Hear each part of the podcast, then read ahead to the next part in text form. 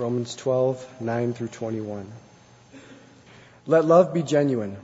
Abhor what is evil. Hold fast to what is good. Love one another with brotherly affection. Outdo one another in showing honor. Do not be slothful in zeal. Be fervent in spirit. Serve the Lord. Rejoice in hope. Be patient in tribulation. Be constant in prayer. Contribute to the needs of the saints and seek to show hospitality. Bless those who persecute you. Bless and do not curse them. Rejoice with those who rejoice. Weep with those who weep. Live in harmony with one another. Do not be haughty, but associate with the lowly. Never be conceited.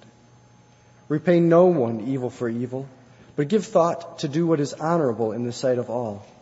If possible, so far as it depends on you, live peaceably with all. Beloved, never avenge yourselves, but leave it to the wrath of God. For it is written, Vengeance is mine. I will repay, says the Lord. To the contrary, if your enemy is hungry, feed him. If he is thirsty, give him something to drink. For by doing so, you will heap burning coals upon his head. Do not be overcome by evil, but overcome evil with good.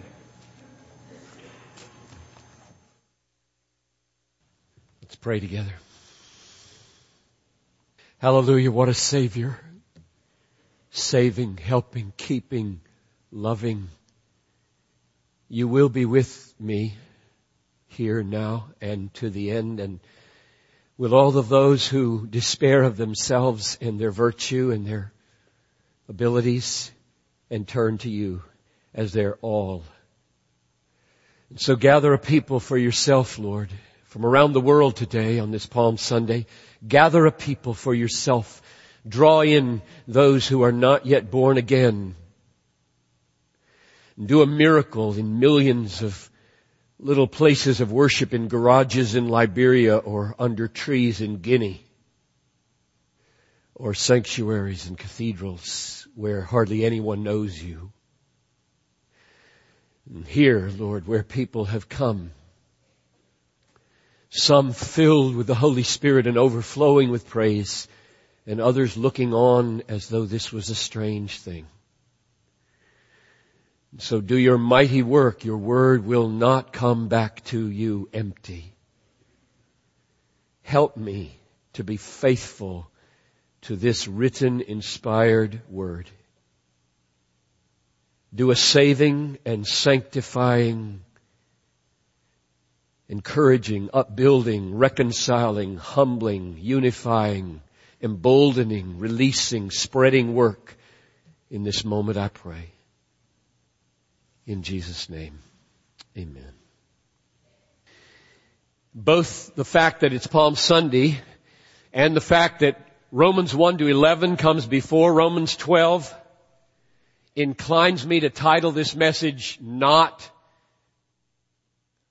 overcome evil with good, but Christ overcame evil with good. Do that. There's a huge difference we are a people according to Charles Bridges, who wrote a great commentary on the book of Proverbs. We are disciples of Him who died for His enemies. We are disciples of Him who died for His enemies. So are you a Christian this morning? If so, you're a disciple of Him who died for His enemies. Are you not a Christian this morning? You are being pursued by one who died for his enemies. You are not here by accident. You're here by divine design. God brought you here. And he has died for his enemies. That's you. And you don't have to stay that way.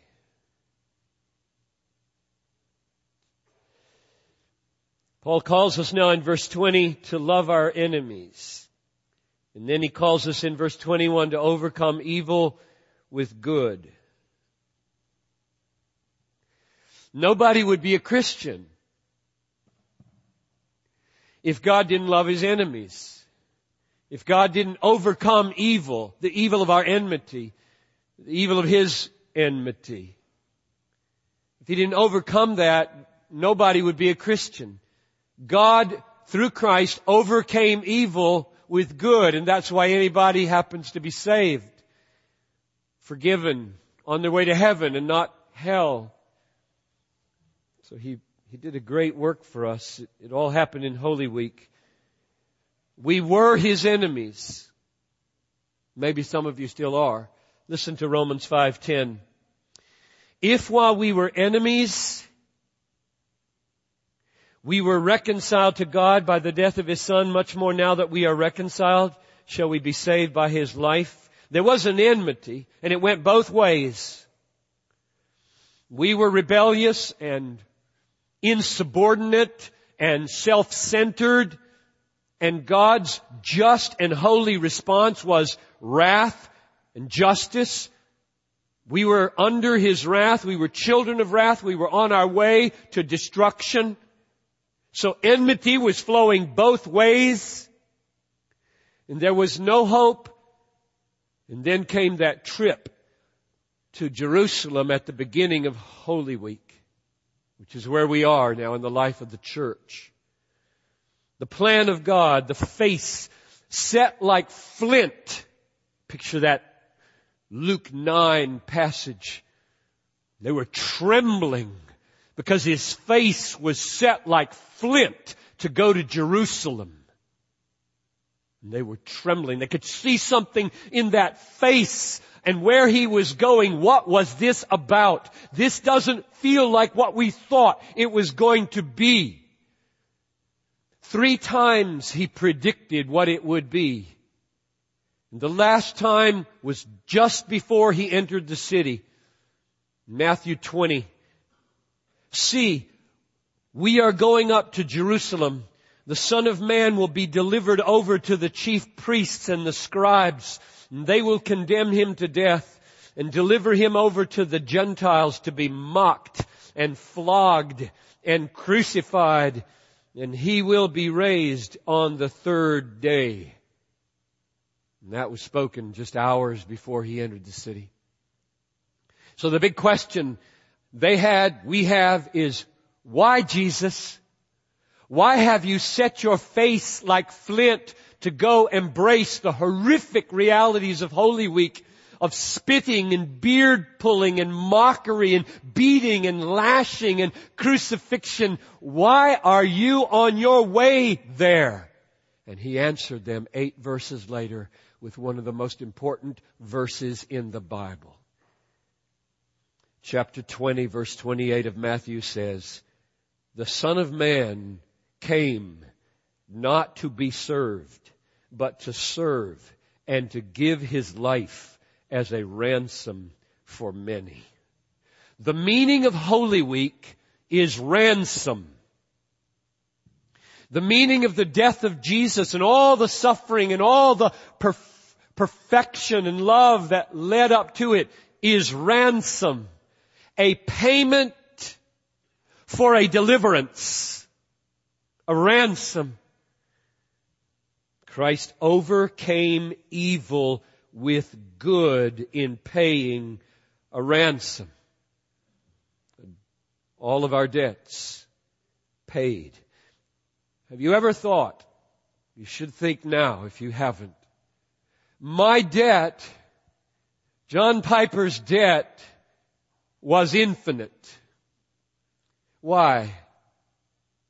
Because you measure the grievousness of a sin against a being by the measure of the dignity of the being sinned against. And the measure of the dignity of the being I sinned against is an infinite dignity and an infinite measure and therefore my offense against him is an infinite offense. And if I am to pay this debt, there is own way, only one way I can pay it. Spending an infinite amount of time in hell. That's the only way I can pay this debt. And I will pay unless another payment could be found. And it can't be found on earth. You ever read Psalm 49 in this regard? Listen to Psalm 49 verse 7. Truly, no man can ransom another or give to God the price of his life. For the ransom of their life is costly and can never suffice. There is no one who can die for John Piper. There is no one who can pay my debt to God. It is an infinite debt. No finite man can pay my debt, especially me. Here is where all the religions of the world go wrong, except one. They say, a debt is owing.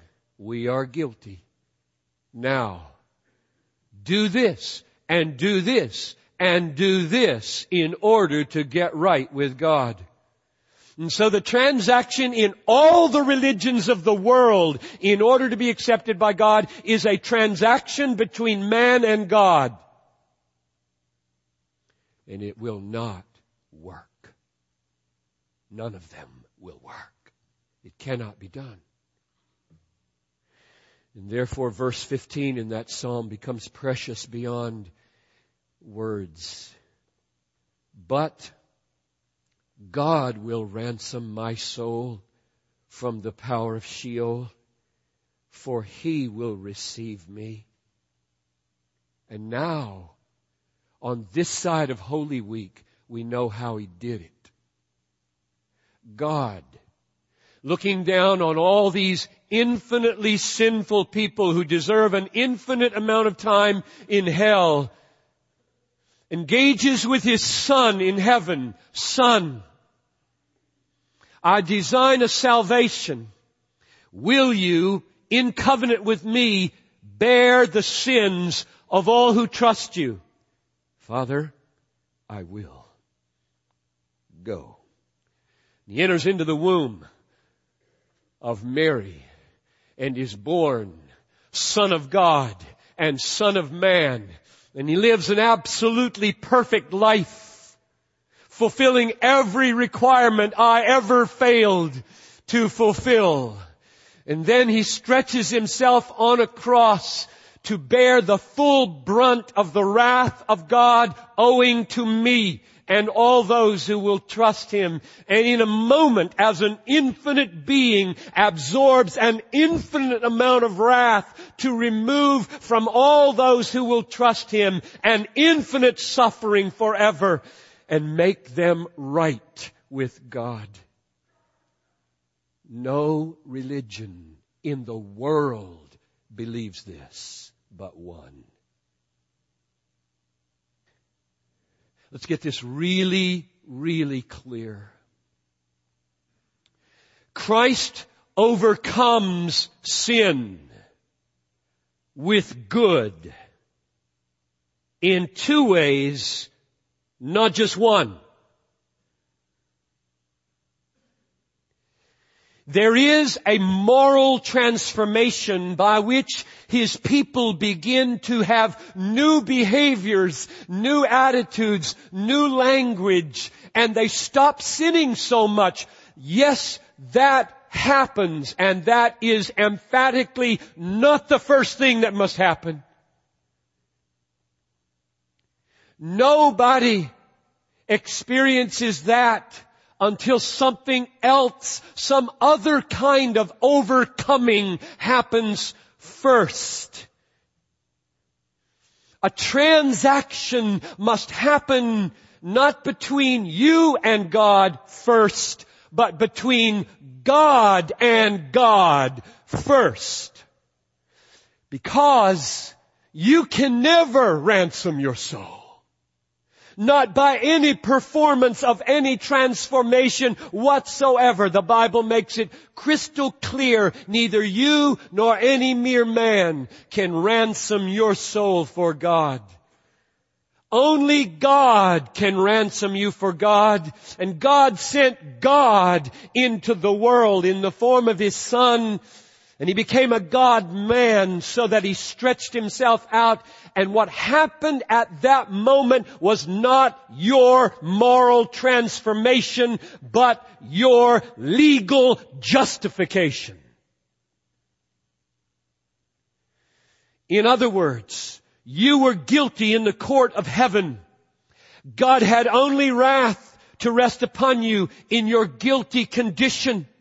You had failed to meet every requirement of the law. There was wrath upon you, guilt upon you, condemnation upon you, and you couldn't do a thing about it.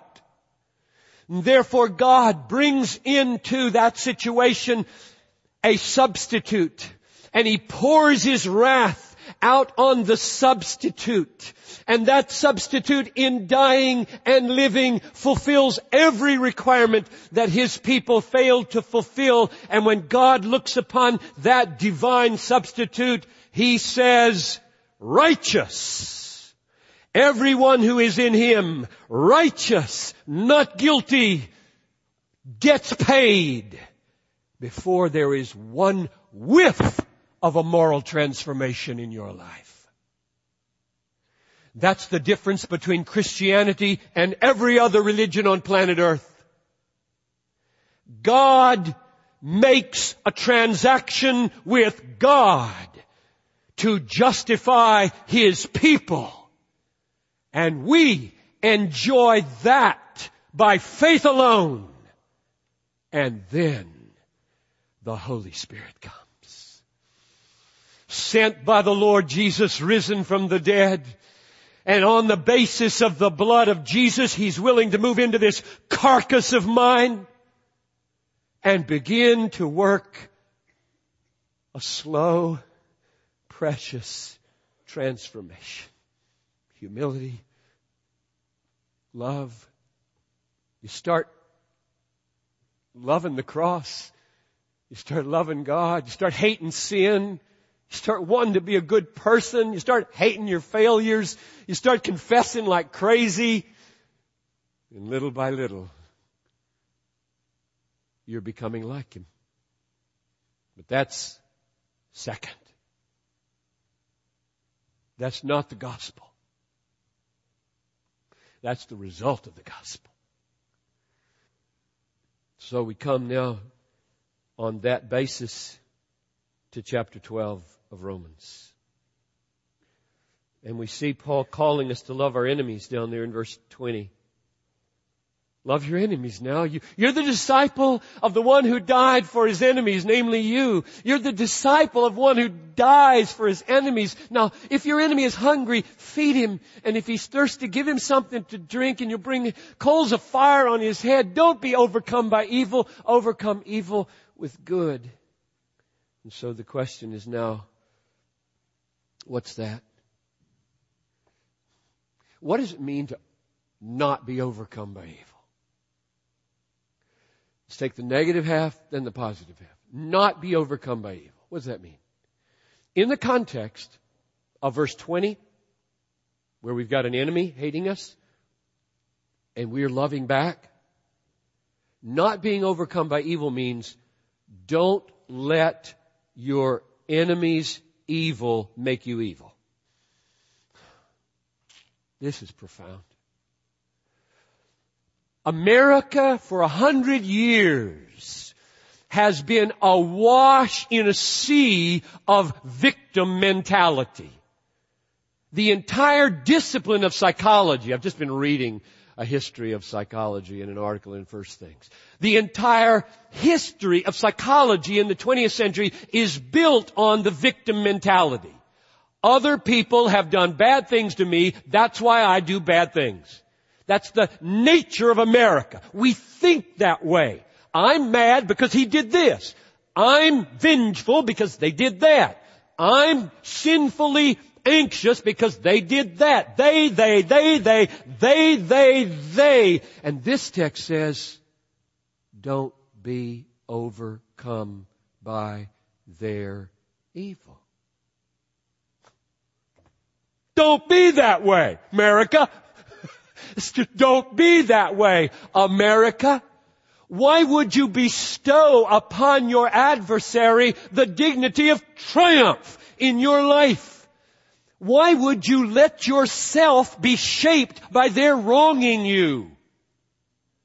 What's the difference here between that and what Christians are? And the difference is Christ. When Christians are wronged, we don't just consult the wrong done to us, whether it's a spouse or a child or a neighbor or a boss. When somebody wrongs us, we don't just consult that to determine how we will now be. We consult Christ who deals with that. And He will deal with it either by bearing it on the cross or punishing it in hell. That's really sufficient. Therefore, get your framework of life emotionally and intellectually from Christ, not them. Don't be overcome by other people's evil. Don't let other people's sins against you make you a sinner.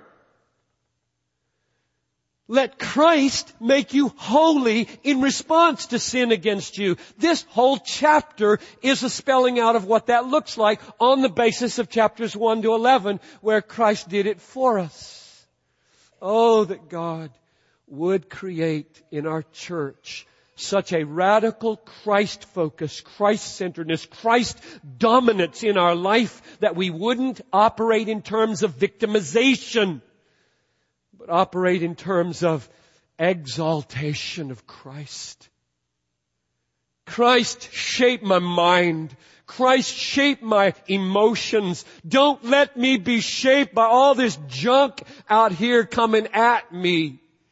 I am yours. Christ is my King. Christ is my all. Christ is my treasure. Why would I bestow such dignity upon such sin as to copy it? I think that's the meaning of the first half of the verse 21. Don't be overcome by evil. What's the positive half mean? Overcome evil with good. It means, following the same contextual suggestion of verse 20, let your love triumph over the enemy's hostility. Let your love triumph over your enemy's sin or hostility against you. That's the context of verse 20. That's the way I take verse 21. Let your love triumph over your enemy's hostility. But that's not clear.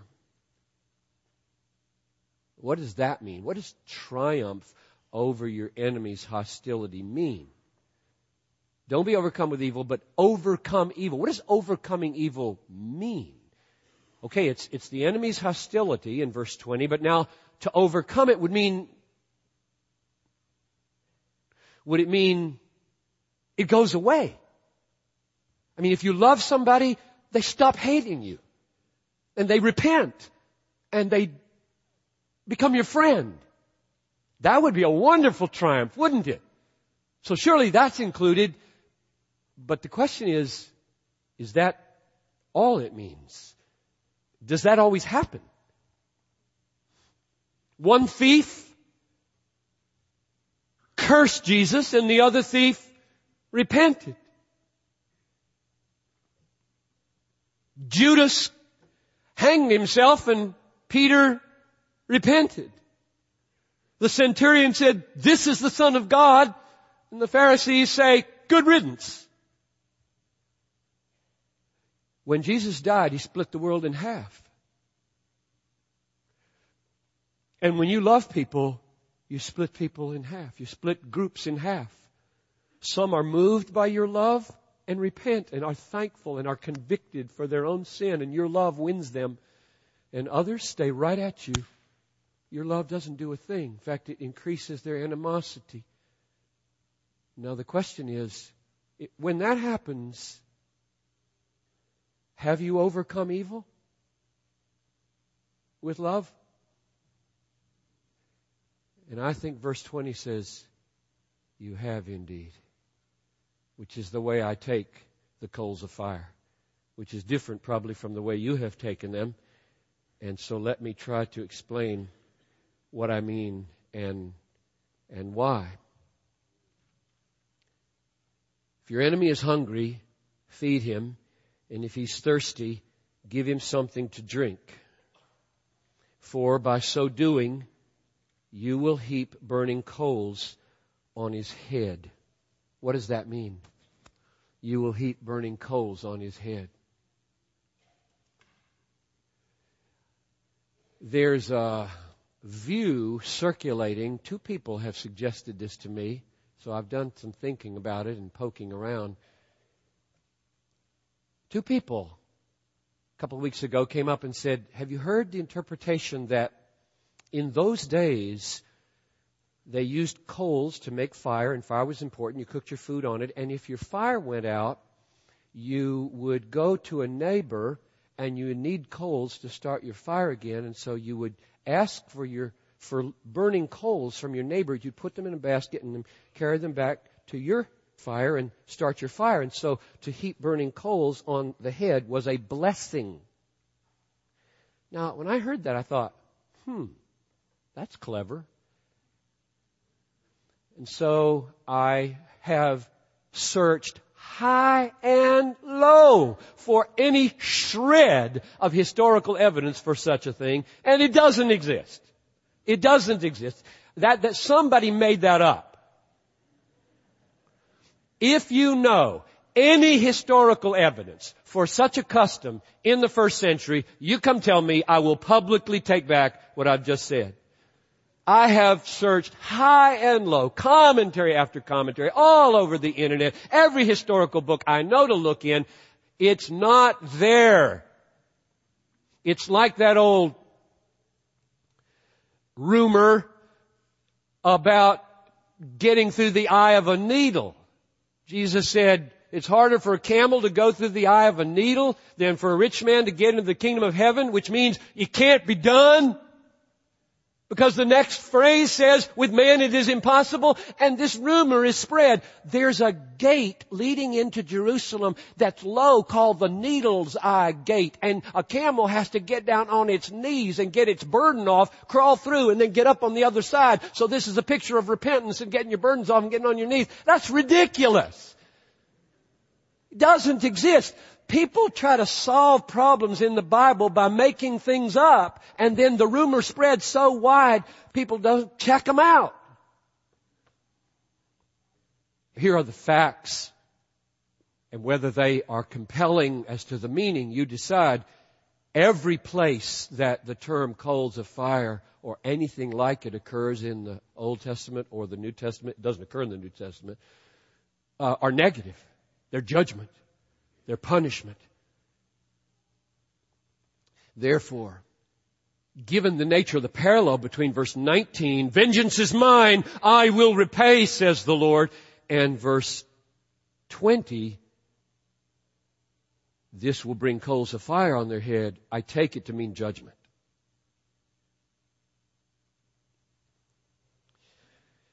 Now, that simply alters the question. The question then becomes, okay, are you saying you love people so that they be damned? You love people so that they'll get judged? Is that what you're saying? We posed that question several weeks ago, and that's not what I'm saying, and it's not what Paul is saying. And we know it's not what Paul is saying because of verse 14 especially, where you're to bless those who persecute you. Bless and do not curse them. This, this whole chapter is designed to make people humble and broken and loving and longing for people's salvation and longing for people's good and longing for people's physical, spiritual welfare. This chapter is not designed to put vindictiveness into your heart. It's designed to leave vindictiveness, if it exists at all, with God, who is the judge, vengeance is mine, I will repay, while you pour your life out for other people. That's the design of the chapter. But here's the, here's the important thing to see in verse 19 and 20. You love a person or a group of people. I'm thinking mainly of missionaries here. 2,000 years worth of missionaries who have given their lives and thousands of them have been killed by those they loved. Thousands. Thousands of them. 34 years pouring out your life for lepers in India. And a mob burns you and your sons to death. So here's the question I have at a moment like that, in view of this text. I say, okay, we're told to give our enemies water and to give them food and to pour our lives out. And I would say, yes, even unto death. Christians are people who die for their enemies. We don't kill our enemies. We die for our enemies. That's what Jesus did. We are disciples of Him who died for His enemies. And therefore, when Graham Staines and his sons die. My question is, did that love overcome evil? Or looking on, do you say, well, that time it failed. Few people got converted, and so it worked a few times. Loving people works a few times to overcome evil, but it doesn't work when they kill you. And I think verse 20 is in the Bible to say, wrong! Because when you spend 34 years pouring your life out for others, and what they decisively and finally do with their lives is kill you, you win, and they lose. For coals of fire will land on their head. And therefore no Christian needs to ever even entertain one minute's thought that any act of love fails to overcome evil. Not one act of love ever performed in the name of Jesus fails to overcome evil.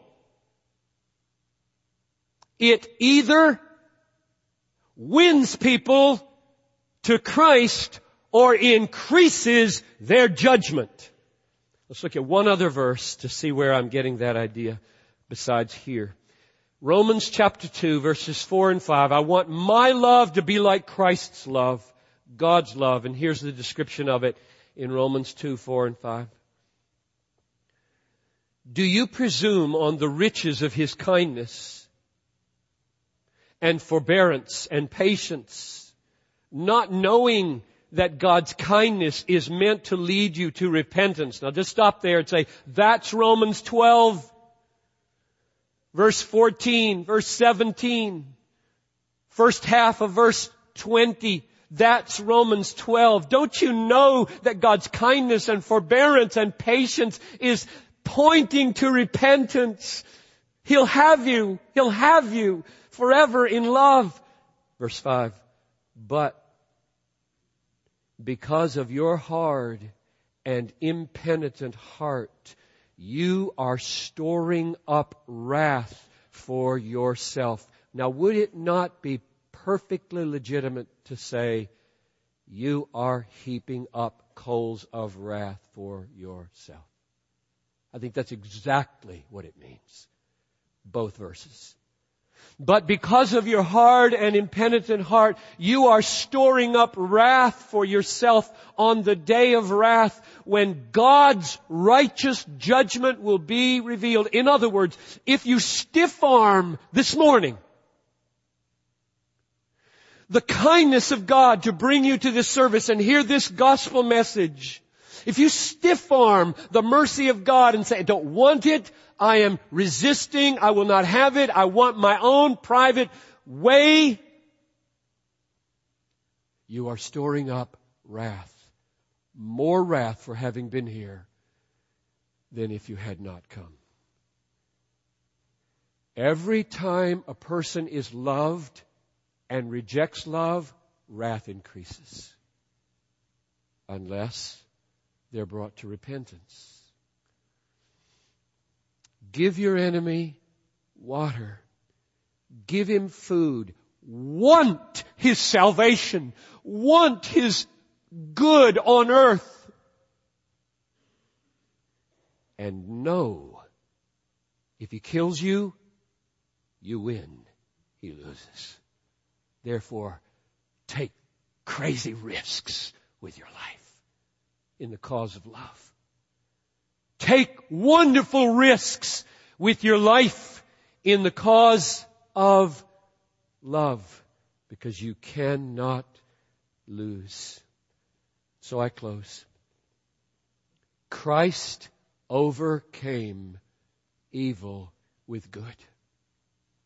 He overcame my sin. He overcame my rebellion. He overcame my self-centeredness first by the legal transaction of justification between the Father and the Son, whereby the Son offered up a perfect life and a perfect death so that all the wrath owing to me was on him and every requirement that I was to pay, he paid and now the verdict on me is not guilty, righteous. And then, secondly, He overcame my sin by pouring out the Holy Spirit into my life and on the basis of the blood of Jesus began to work new covenant reality into my life. Little by little, I, for shame, say all too slowly as a pastor of this church.